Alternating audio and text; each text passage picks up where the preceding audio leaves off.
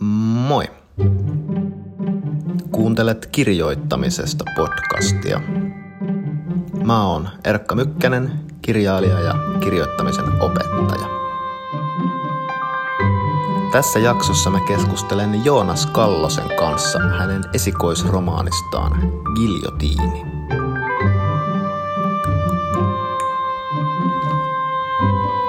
Tervetuloa mukaan. Se olisi sitten kirjoittamisesta podcastin kolmannen kauden viimeinen jakso. No, jännittääkö? Miten ajattelis pärjätä ilman tätä mun podcastia?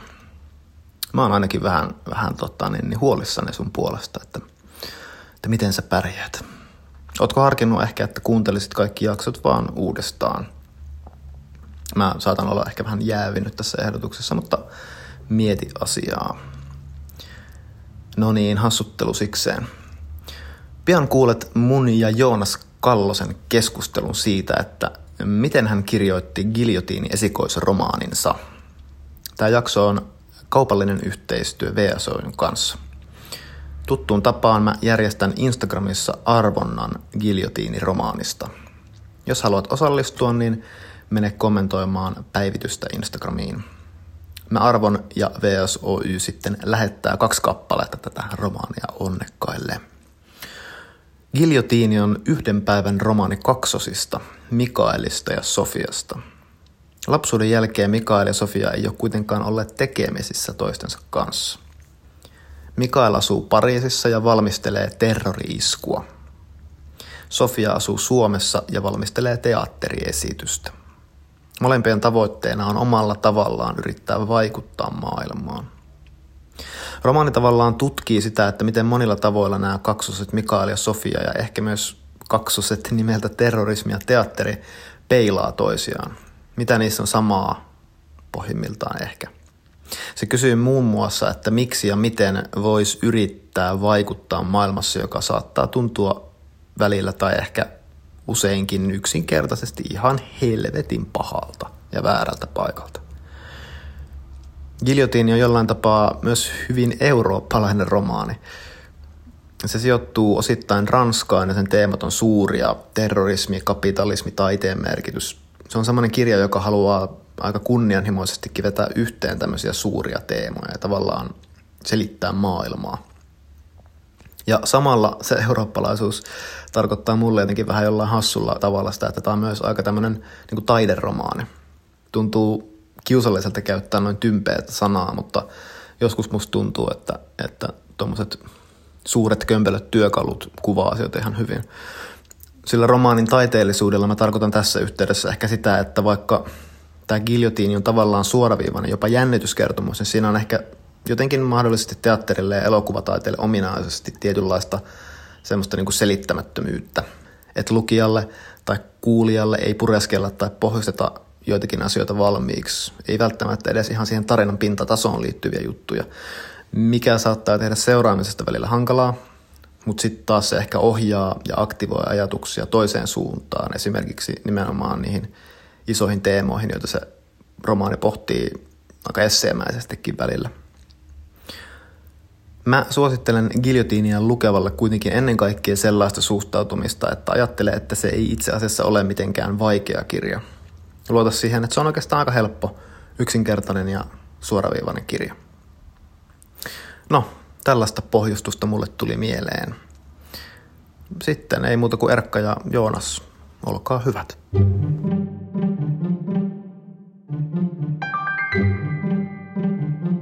Kertoisitko mulle ihan aluksi että mitä kirjoitit viimeksi ja miksi? No tota, mä oon tässä kirjoitellut vähän uuden romaanin alkua.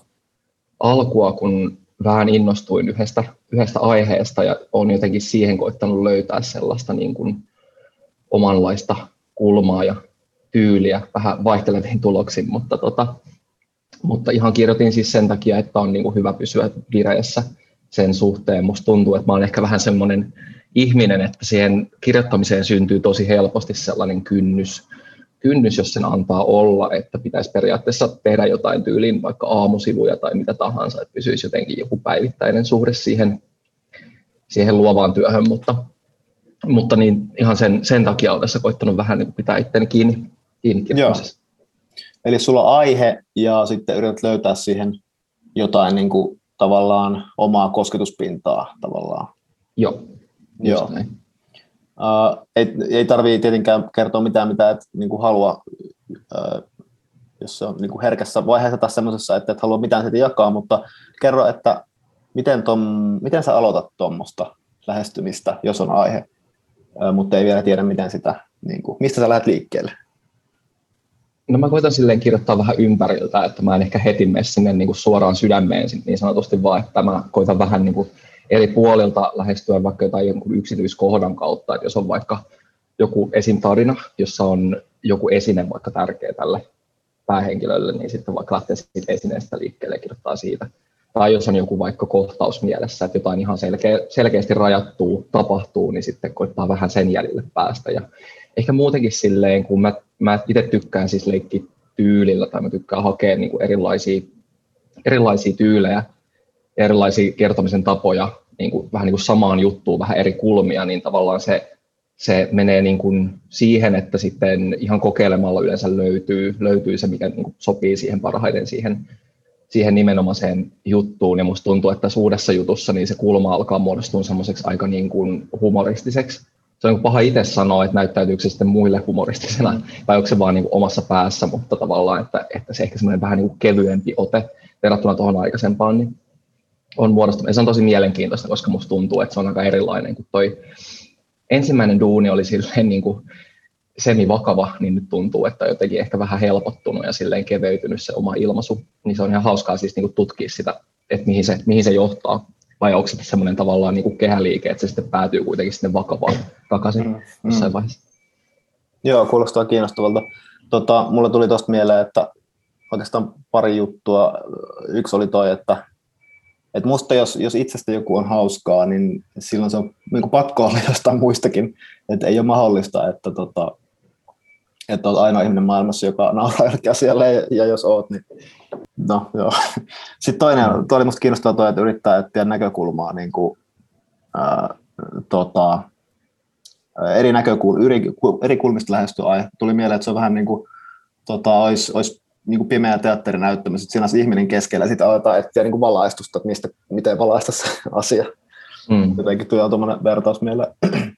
Onhan se, onhan se jo ihan tosi samantyyppistä, että vaikka lavalla tai anteeksi näyttämöllä, niin tavallaan se on ihan, ihan eri maailma, että jos näyttelijä valastaan siis niin kuin alhaalta ylöspäin, milloin sitten tulee vähän semmoinen monsteriluukki, taas, tai semmoinen tosi dramaattinen luukki kuin versus se, että se tulee vaikka jostain sivusta, mikä on sitten tavallaan aika arkinen, arkinen semmoinen, niin kuin, mikä voisi olla joku vaikka Reko Lundaanin näytelmä, joku tämmöinen tosi arkirealistinen juttu, niin se on ihan siis eri maailma ja siinäkin tavallaan ihan pienistä jutuista niin tulee tosi isoja efektejä, niin yep. kirjoittamisessa on sama, että, että se kulma, kulma kyllä ratkaisee ihan, ihan valtavasti sit lopputuloksen kannalta.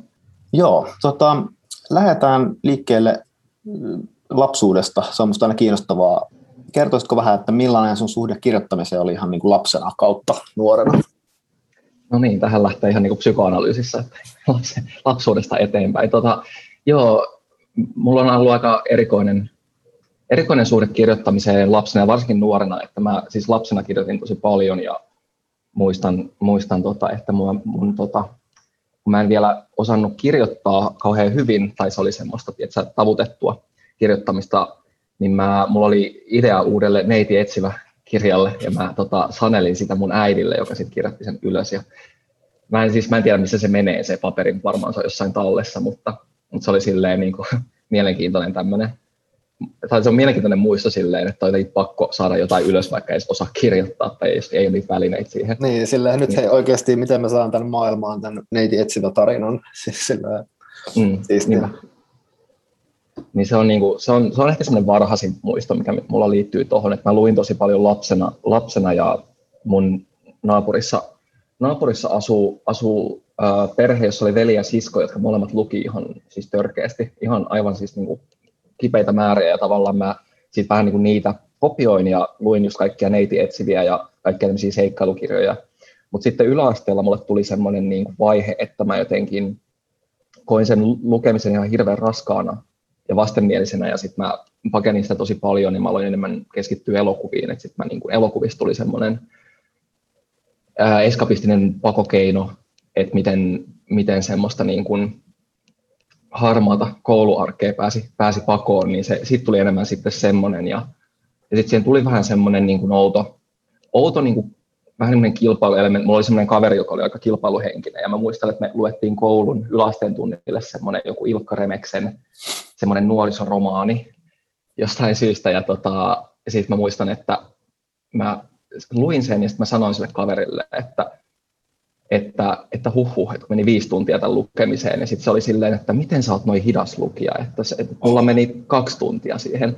Mm. Ja mulla, se oli mulle semmoinen, niin kuin, että mä en enää suostunut lukemaan kyllä mitään sen jälkeen. Oli niin, Ihan hirveätä, ja todella tunnistettavaa. Todella joo. tunnistettavaa toi.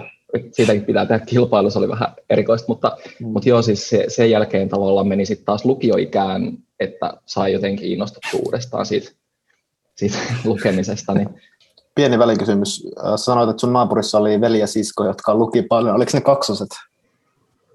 Äh, ei ollut kaksoset. Okay. ymmärrän, ymmärrän, miksi kysyt tuota. Joo. tota, niin.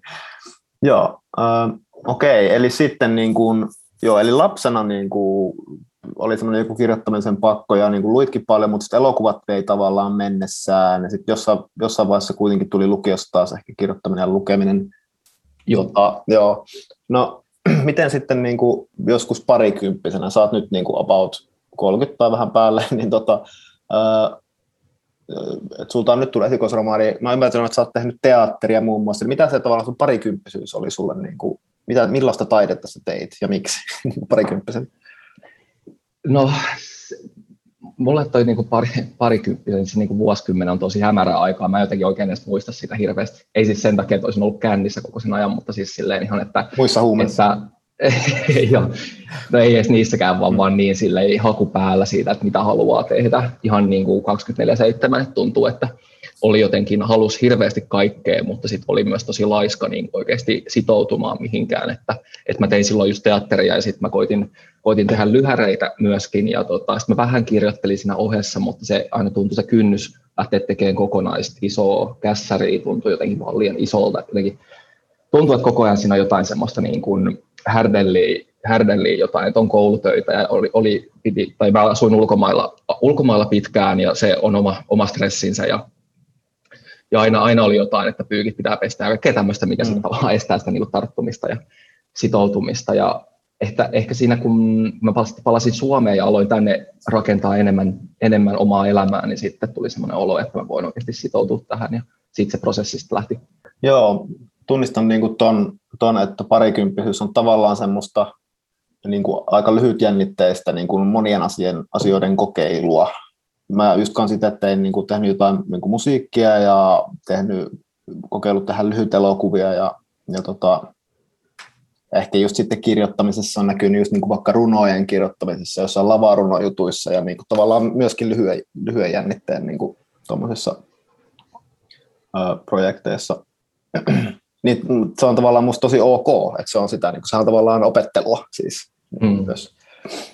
Joo, sehän on, se on kyllä se on ihanaa kolmekymppisyydessä se, että älyää, että se elämä ei jotenkin lakkaa siihen kolmekymppisyyteen, että siinä pitäisi olla kaikki jotenkin ihan, niin kuin, ihan silleen kohillaan ja talo on rakennettu ja valmis ja siinä asutaan sitten, että se, että, että tavallaan, että, että se parikymppisyys on just vähän semmoista niin kuin haparoivien askelten ottamista ja mm. nyt se niin kuin elämä vasta kunnolla al- alkaa tuntua siltä.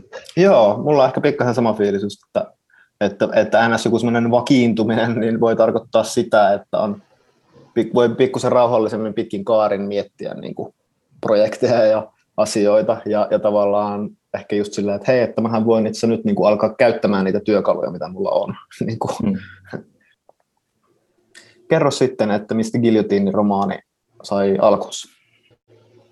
No se tota, ihan alkuperäinen ideahan lähti siitä, kun 2015 oli nämä Pariisin terrori-iskut, missä oli oli tämä stadionin pommitus ja sitten näitä yksittäisiä iskuja ympäri kaupunkia. Ja mä en silloin enää asunut siellä, mutta se ilta oli sellainen, että mä soittelin, soittelin sitten mun Pariisissa asuville kavereille ja lähettelin viestiä, että ootko ok. Ja se, se niin kuin, se kokemus oli, oli ehkä eka kerta semmoinen niin kuin mun elämässä, kun pelkää vaikka niin läheisen hengen puolesta, niin se, se oli sen verran niin kuin iso, iso kokemus, että se sit puski kohti sitä ilmaisua, että, että nyt on niin kuin tarpeen tehdä tästä jotain, joku esitys tai, tai romaani tai mitä tahansa. Että se oli, se oli sitten semmoinen, ja sitten toinen, toinen, mikä siihen mua innotti, oli se, että musta on aina siis terrorismi itsessään on tosi kiehtova ilmiö, kun on niin pitkään pyörinyt jotenkin mielessä sellaisia keloja, että meidän, meidän arkitodellisuus ja maailma on ihan hirveän ennakoitua ja monistettua siis silleen, että,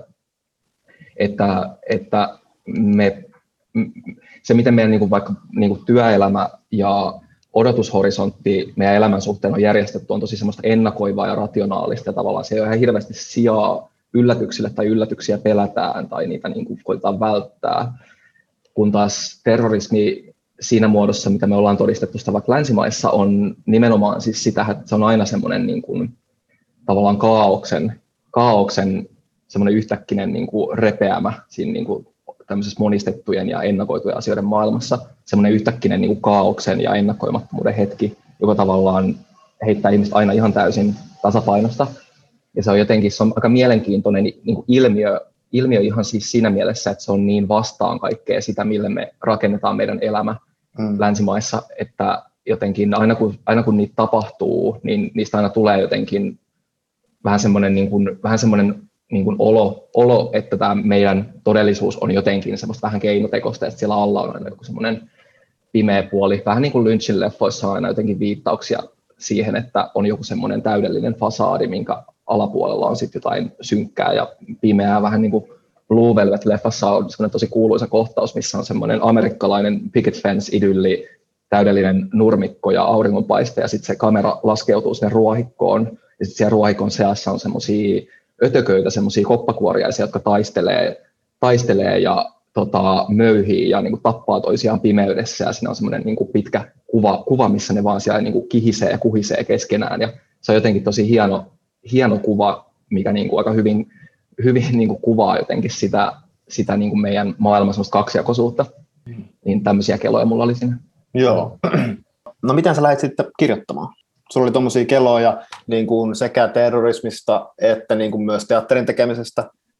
Mm. Ja myös siitä, miten ehkä niin kuin teatteriesityksen tekeminen ja sillä on jotain semmoisia samanlaisia pyrkimyksiä niin kuin terrorismilla siis se, että, että niin kuin yritetään muuttaa, pysäyttää jotenkin niin kuin yleisö ja jotenkin muuttaa niiden ajattelua ja tuoda joku, ehkä joku särö niin kuin todellisuuteen. Ja sitten sit niin kuin terrorismi, sitten ehkä kapitalismi, tuossa niin kuin suuria tuommoisia niin kuin teemoja, niin miten sä lähdit sitä sit kirjoittamalla purkamaan? Mistä sä aloitit?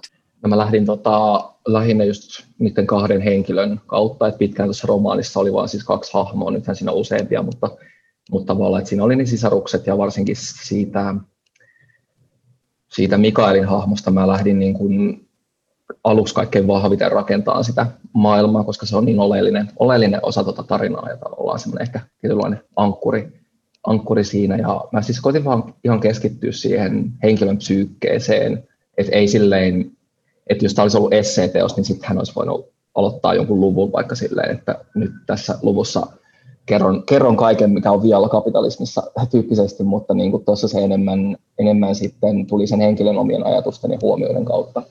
Mutta se oli myös minusta tosi helpottavaa, koska jos on, jos on oikeasti, mä koen, että jos on uskollinen vaikka joku henkilöhahmon psyykkeelle, niin tavallaan myös myöntää sen, että ei se ihminen voi, ei sillä voi olla vastauksia näihin asioihin, koska ei kellään meillä voi olla vastauksia. Että ne on aina pakostikin semmoisia satunnaisia anekdootteja ja ajatelmia ja jotenkin sellaisia aika nopeastikin tehtyjä tuomioita, jotka on aika helppo osoittaa vääriksi, mutta saattaa olla sille henkilölle siinä hetkessä tosi todellisia, niin tavallaan se myös, musta mä koin sen aika helpottavan, että kun on näin isoja aiheita, niin tavallaan se subjektiviteetti myös antaa jotain armoa sille, että mä en myöskään kirjailijana sitten tavallaan, että kukaan ei voi odottaa myöskään multa, että mä ratkaisen kapitalismin tässä niin kuin romaanin aikana, niin Joo. jotenkin se oli mulle tärkeää se niin kuin subjektiivisuus siinä. Joo, toi on myös musta hyvä niin kuin vastaus siihen kysymykseen, että miksi tehdä fiktiota, eikä niin kuin vaan jotenkin sanoa jossain kolumnissa tai essissä asiat. Niin tavallaan mm. fiktiossa pystyy saamaan parhaassa tapauksessa jotenkin ne molemmat puolet, että niin kuin puhumaan niistä asioista, mutta sitten myös näyttää niin jonkinlaisen inhimillisen kokemuksen kautta, jolla pystyy myös niin kuin samaistumaan jotenkin siihen, mitä kautta ne, miksi joku kokee niitä ajatuksia, ja sitten taas toisaalta se vapauttaa siitä vastausten antamisen niin kuin jotenkin ehkä mm. paineesta tietyllä tavalla. Mutta itse asiassa se, mitä nyt piti vielä kysyä tarkemmin, niin oli se, että mistä sä aloitit sen kirjoittamisen. Ihan muistatko niin kuin, aloitit sä silleen, että eka luku vai aloitit sä, niin kuin, että nyt on tämä Mikael ja, ja tota, aloitan vaan kirjoittamaan niin kuin jotain sen ajatuksia ja katso mitä tapahtuu. Eli rupesit kirjoittamaan kuitenkin kronologisesti eteenpäin tarinaa vai missä lähdit ihan konkreettisesti liikkeelle? Ihan konkreettisesti niin joo, lähdin kirjoittamaan ihan, niin kuin, ihan siinä tota, tavallaan Mikaelin päivää eteenpäin. Että se Eurooppa palaa, se tota, eka, ek, Mikaelin eka luku on ihan se, mikä mä kirjoitin ekana. Et myöhemminhän se rakennesi sitten, sehän tuli semmoista niin kuin reshuffle-tyyppistä öö, meininkiä, että, että nyt se ei ole enää se ensimmäinen luku, vaan se on se toinen, toinen luku, mutta tavallaan, että se oli se, minkä mä ekana kirjoitin, ja se ihan eka, sen öö, luvun eka, eka lause on se, mikä mä ihan ekana kirjoitin, että se lähti silleen, se Mikaelin päivä lähti ihan kronologisesti etenemään. Öö, siitä kohdasta, ja sitten mä tota, sit myöhemmin Sofia tuli mukaan siihen, ja tota, mutta mä aluksi silloin, milloin se oli 2018, kun mä tota, aloin tekemään, niin se oli aluksi ihan pelkkää sitä Mikaelin päivää, ja se oli musta aika hyvä tapa aloittaa vaan yhdestä henkilöstä, koska toi muuten, muuten toi olisi mennyt, mä olisin mennyt siis ihan, ihan sotkuun tuossa niin rakenteen kanssa, jos mä olisin niin alusta asti alkanut rakentaa semmoista monen näkökulman mosaikkiin. Että kyllä se niin kuin tarpeellista, tarpeellista oli, että oma, omakin pää pysyy kasassa, niin että, että keskittyy siihen yhteen ihmiseen.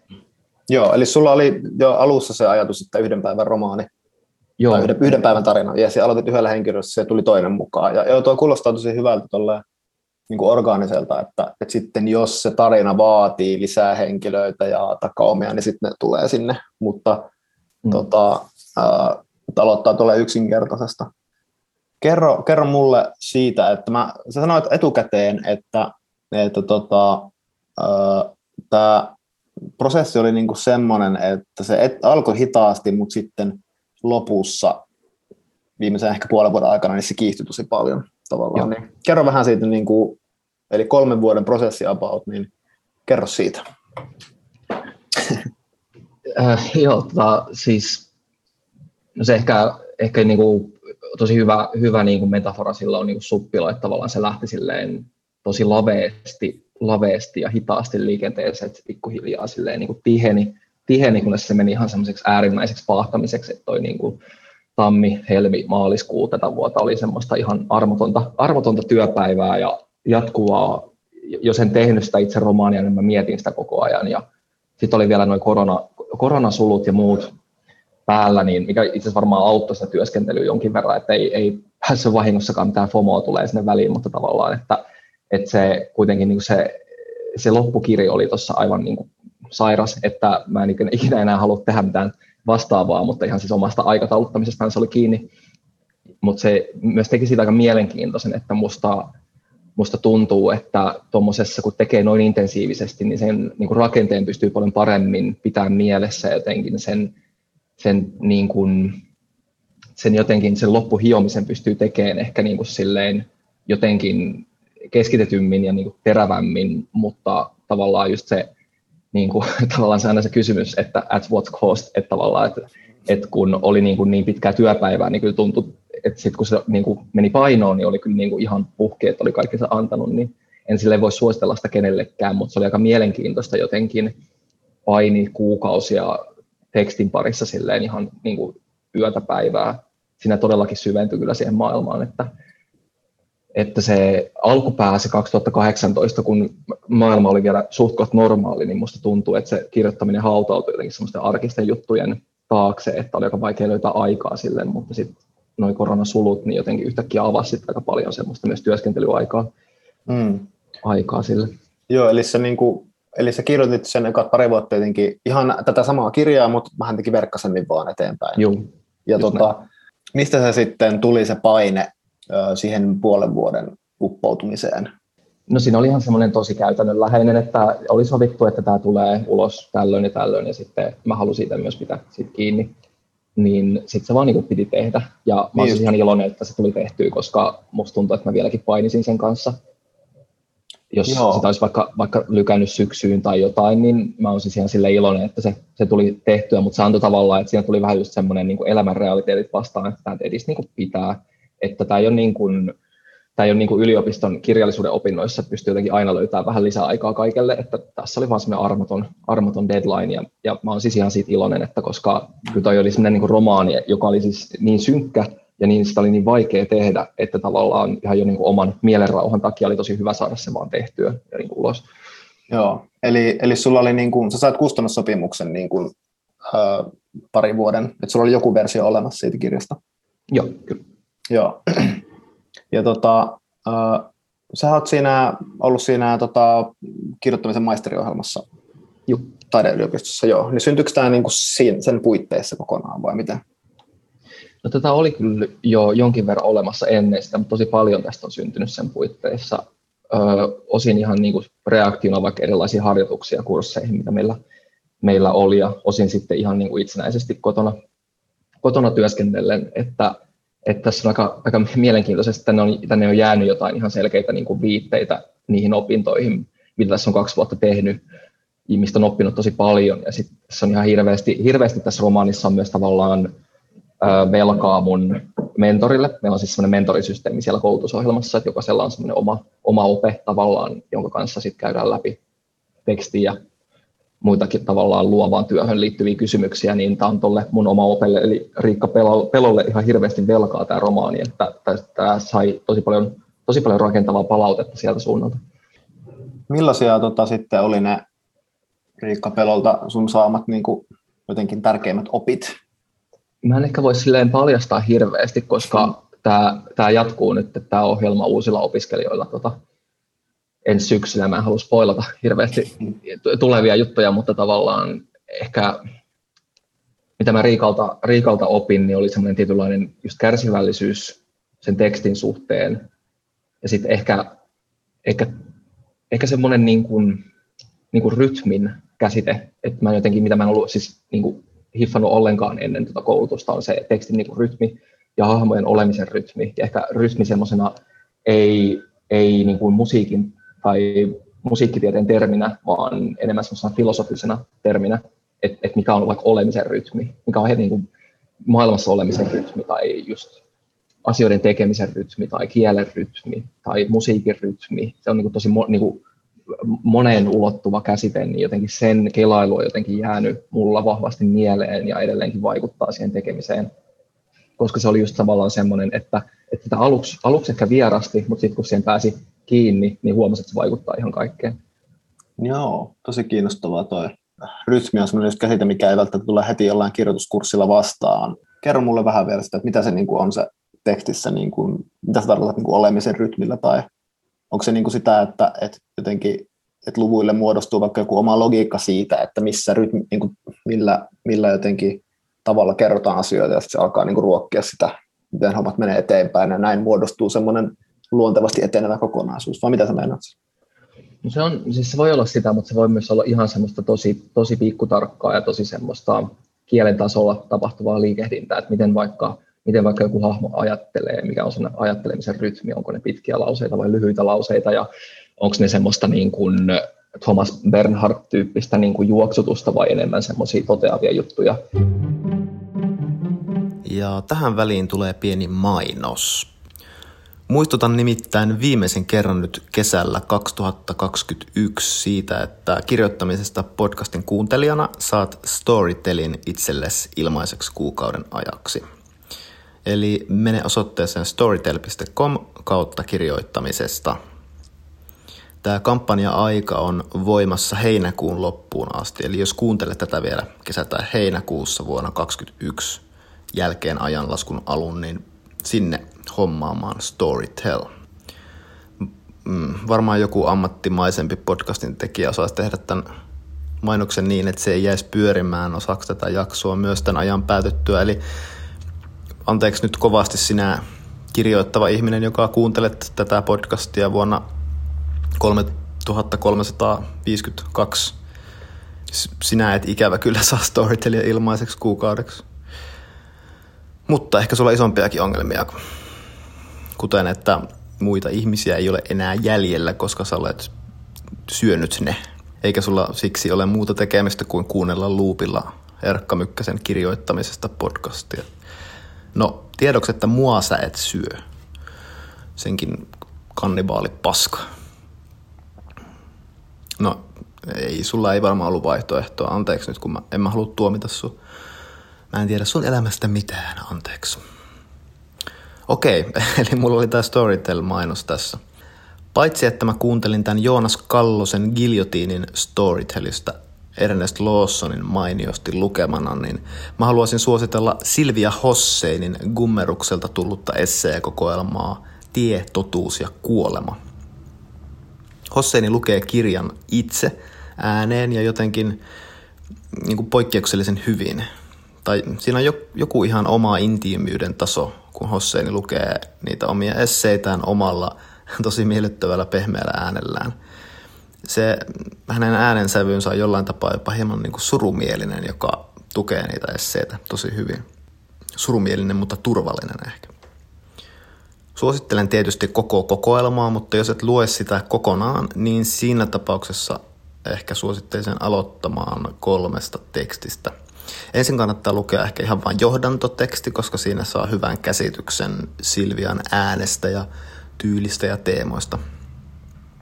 Sitten ehkä seuraavaksi suosittelisin esseitä nimeltään Miesten tarinoita. Se on se, joka on herättänyt eniten NS-keskustelua, koska Hosseini ottaa sinne kriittisiä näkökulmia semmoiseen feminismiin, joka hänen mielestään turhan kärkkäästi tuomitsee miesten kirjoittamia tarinoita. Ja kolmas esse on kirjan loppupuolella. Se onkin sitten vähän niin kuin semmoinen mestariteos mun mielestä. Se on nimeltään Aurinko kuningatar. Mä en edes kerro siitä esseestä enempää. Mä suosittelen itse asiassa, että menet vain heti kuuntelemaan sen ilman, että tiedät siitä mitään. Kuuntelit tai luet. Mutta jos kuuntelet, niin, niin tota, Storytelin kautta se onnistuu ja osoitehan oli sitten storytel.com kautta kirjoittamisesta.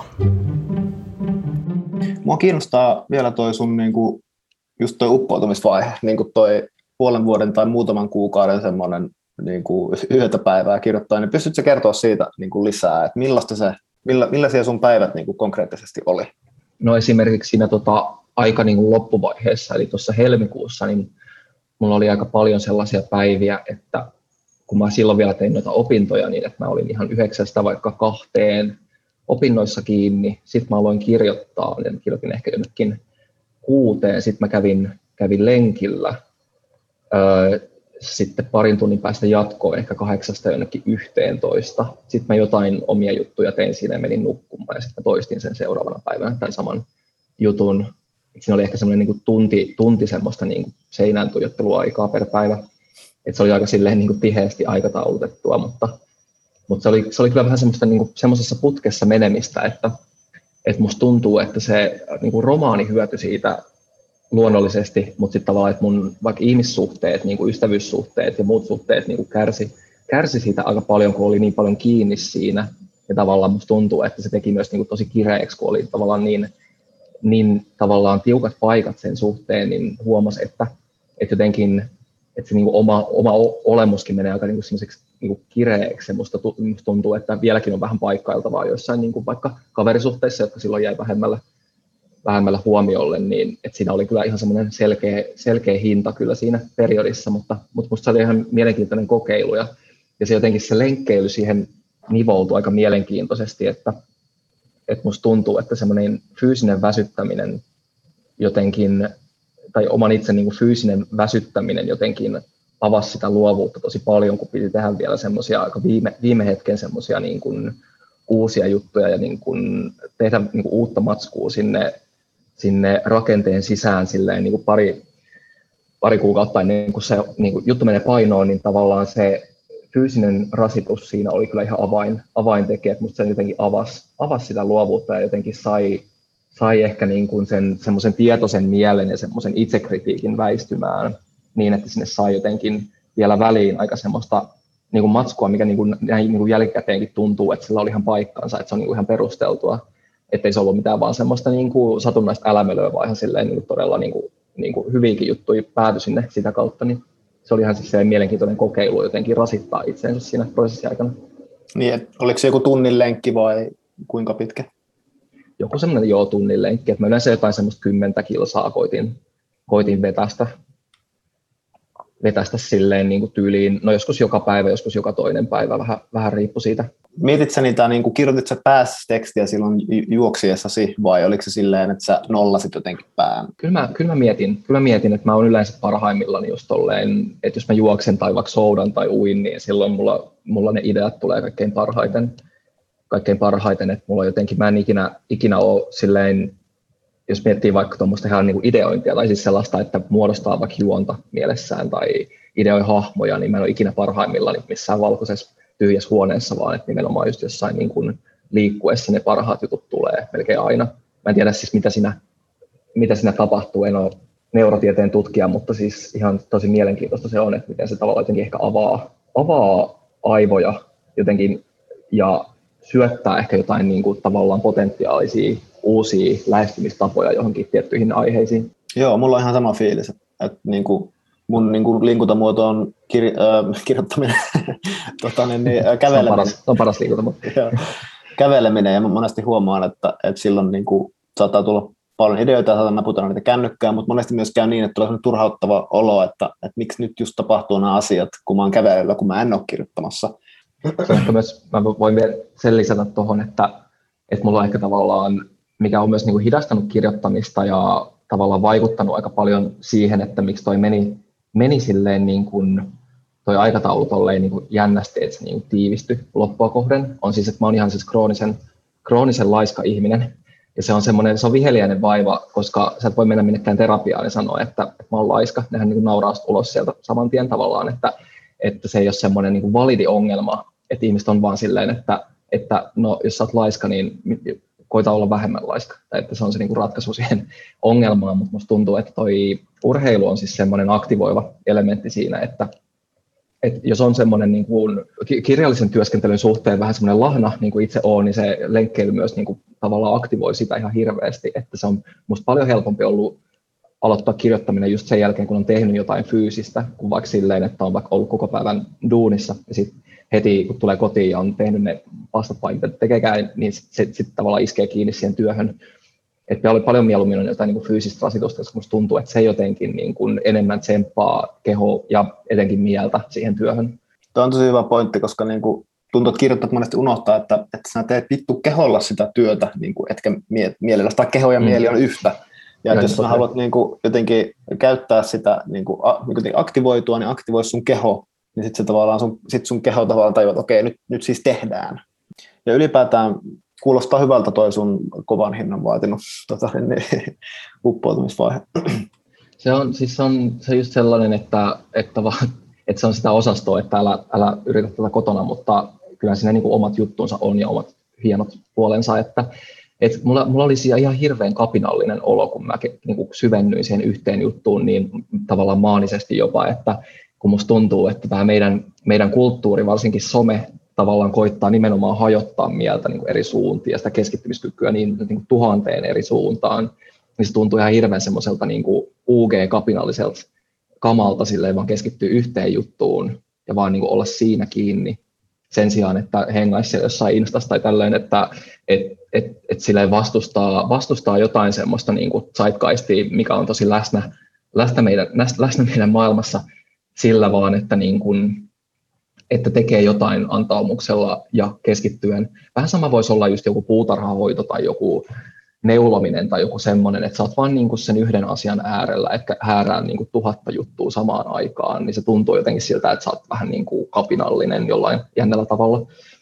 Joo, todellakin. Mulla on ainakin todella siisti olo, just kun olen ottanut semmoisia viikon tai muutaman viikon retriittejä, että mä ilmoitan just, että mä poistun nyt somesta, vaikka se on vähän niin kuin, voi olla vähän jotenkin noloa joidenkin mielestä, mutta mulle se on tärkeää, että mä teen sen noin ja sitten mä myös toteutan sen. Ja sitten huomaa, mm. että kun yleensä se keskittyminen niin kuin vuotaa joka puolelle, niin sitten se yhtäkkiä alkaakin kanavoitua se yhteen juttuun. Ja sitten se voi olla tavallaan keskittymishäiriöinen siinä omassa projektissa. mm, nimenomaan se niin kuin rajatussa tilassa. Jep. Ja musta se, ei siis musta se ei ole ollenkaan noloa, siis mä en voi tarpeeksi suositella somelakkoja ihmisille, että se on musta aika niin kuin toivoa antavaa, että jos tuntuu, että oma, oma mieli on tavallaan semmoinen niin kuin tavallaan niin kuin hajanainen kokoelma kyliä, niin tavallaan sen, niin kuin, kun pitää semmoisen somelakon, vaikka pari viikkoa riittää, niin, niin tavallaan huomaa, että yllättävän nopeeta sitten se palautuu jotenkin semmoinen kyky keskittyä, kun vaan niin kuin niin kuin pysyy poissa sieltä, että, että se mieli on oikeasti aika ihmeellinen juttu, että se myös tavallaan, että siellä on, on se kyky keskittyä, mikä palautuu sitten tosi nopeeta, että se ei ole jotenkin silleen, niin sitä ei tarvitse ajatella silleen, että nyt kun tämä meininki on tämmöistä, niin nyt mun niin kuin aivot on ikuisesti pilalla, että ei todellakaan ole, ole kyse siitä.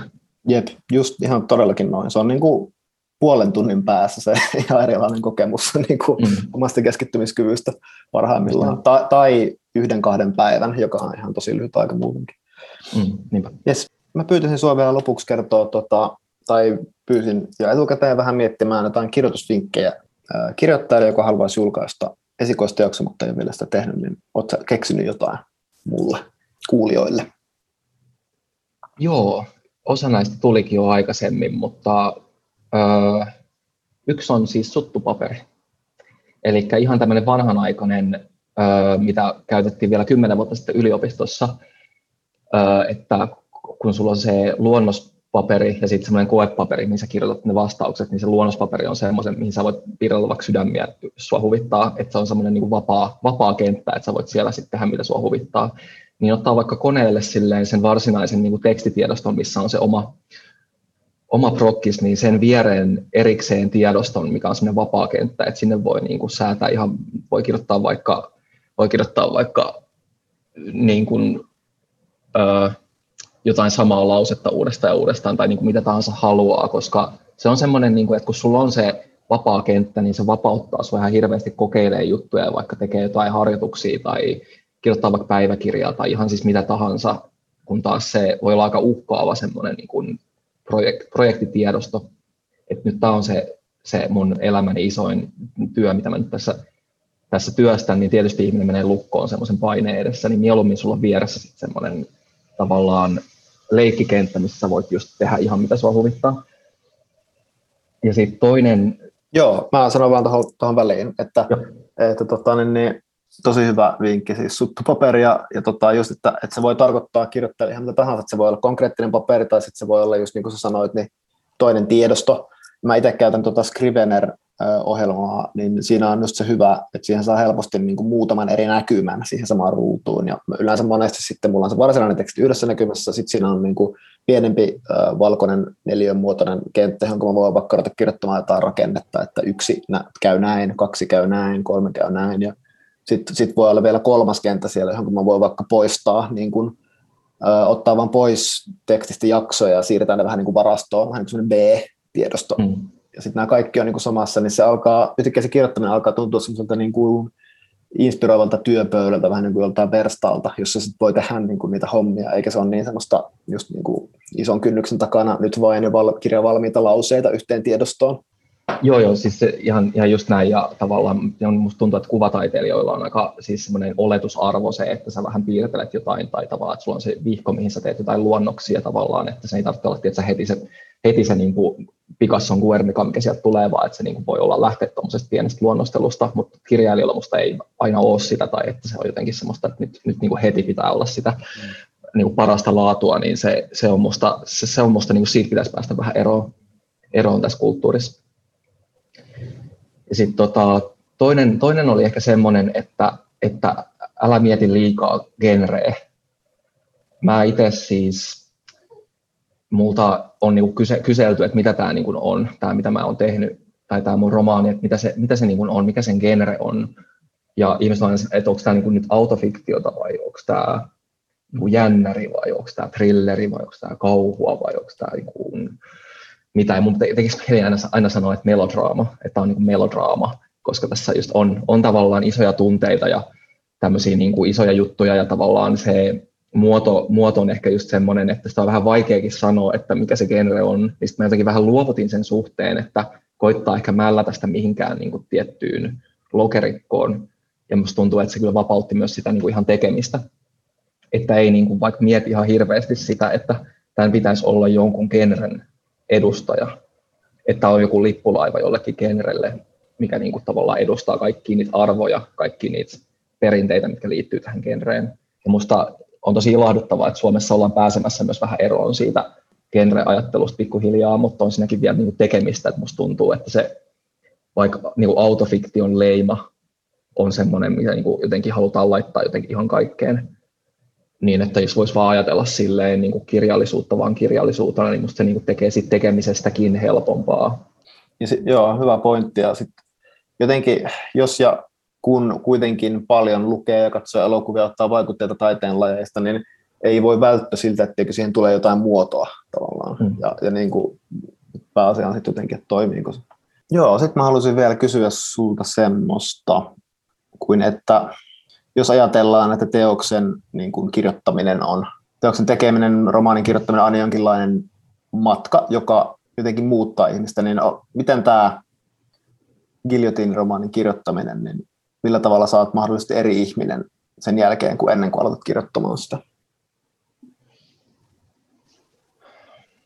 Tämä on itse asiassa tosi, tosi silleen miellyttävä kysymys, että mä oon just miettinyt tota aika paljon tässä niin kuin muutenkin sen jälkeen, koska mulla on ollut tosi erilainen olo sen romaanin kirjoittamisen jälkeen, kun se oli ehkä, ehkä kuulostaa jotenkin tosi kriseiseltä, mutta se tuntui jotenkin vähän semmoiselta niin matkalta helvettiin, että siinä oli jotenkin kaikki ne, kaikki ne tavallaan asiat, mitkä ahdistaa maailmassa, niin oli vähän niin kuin suppilossa meni silleen niin kuin samaan, samaan, samaan purkkiin, niin tavallaan se se matkana oli tosi niin kuin vaikea ja haastava, mutta välillä myös tosi kaunis ja hieno ja jotenkin semmoinen niin kuin, jollakin tavalla ehkä tera, jopa terapeuttinen siis siinä mielessä, että on ollut ihan hirveän paljon kevyempi olo sen romaanin jälkeen, ei siis pelkästään sen takia, että se iso, iso projekti on ohi, vaan myös ihan henkisesti niin kuin on ollut paljon parempi, parempi olla. Et jotenkin musta tuntuu, tuntuu, että toi oli matkana, matkana jotenkin sellainen, että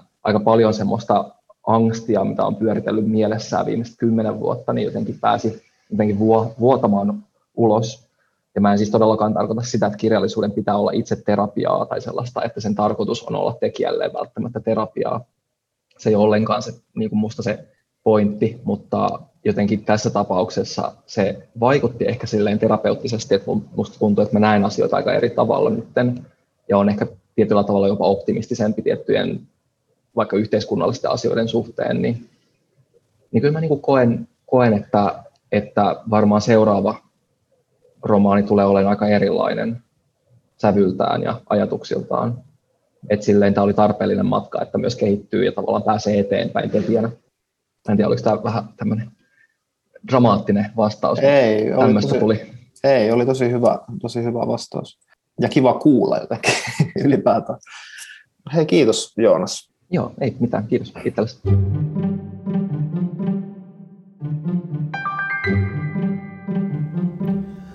Näin. Kirjoittamisesta podcast palaa neljännelle kaudelleen syksyllä. En tiedä vielä millaisia jaksoja haluan silloin tehdä ja tuleeko esimerkiksi lisää kaupallisia yhteistöitä. Yritän jatkossakin pitää homman itselleni mielekkäänä ja myös semmoisena, että siitä tulisi jotain rahaa tämän podcastin tekemisen niin kuin kirjoittamisenkin niin pitää mun mielestä olla ennen kaikkea hauskaa, joten se on mulla johtotähtenä. Eli jos mä nyt vaikka sitten päätän syyskuussa, että no enpä hemmetti teekään podcastia, niin sillekään ei voi sitten mitään. Kaksi teemaa mulla on jo syksyllä mielessä. Mä haluaisin ensinnäkin tehdä jakson, joka kokoaa mun ja muiden ajatuksia kirjoittajakoulutuksesta – ja toinen jaksoaihe, mitä mä oon miettinyt, liittyy kirjallisen maailman tabuihin. Mä haluaisin käsitellä sellaisia kirjoittamiseen ja kirjalliseen maailmaan liittyviä aiheita, jotka tuntuu jo syystä tai toisesta ihmisistä tabuilta. Ja jotenkin ehkä sitten etsiä semmoista tapaa voida niitä jollain tavalla purkaa tai käsitellä.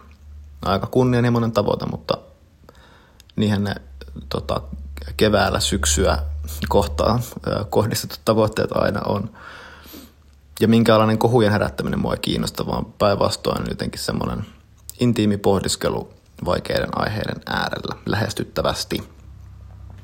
Jos sulla siis on joku näkemys siitä, mitkä aiheet on kirjallisessa maailmassa tabuja, niin kerro mulle niistä. Täysin luottamuksella tietenkin. Voit laittaa sähköpostia osoitteeseen erkka.mykkanen tai viestiä Instagramissa. Muutenkin otan tietysti ajatuksia ja kysymyksiä ja palautetta kesän aikana mieluusti vastaan. On aina tosi kiva kuulla olevansa olemassa ja palautehan semmoisen fiiliksen tai vähintäänkin hetkellisen kivan illuusion aina luo. Ja lopuksi. Viime jaksossa mä kysyin Facebookissa kirjoittavilta kavereiltani, että mistä tarinat pulppuavat. Tai siis luin teille kirjailijoiden ja kirjoittajien vastauksia tähän kysymykseen, tähän kuulijakysymykseen, mutta kaikki vastaukset ei ehtinyt tähän podcast-jakson äänitykseen, niin mä ajattelin, että päätetään nyt tämä viimeinen jakso vielä näihin muiden kirjoittajien vastauksiin kuulijakysymykseen siitä, että mistä tarinat heille tulevat. Liisa Näsi kirjoittaa näin. Aiheet tarinoihin pulppuavat omasta elämästä, muistoista ja tärkeistä asioista ja tämän päivän tapahtumien havainnoinnista ja miettimisestä. Ne kirjoitan yhteen ja lisään fiktiokierroksia. Lopputuloksena omat muistoni hämärtyvät.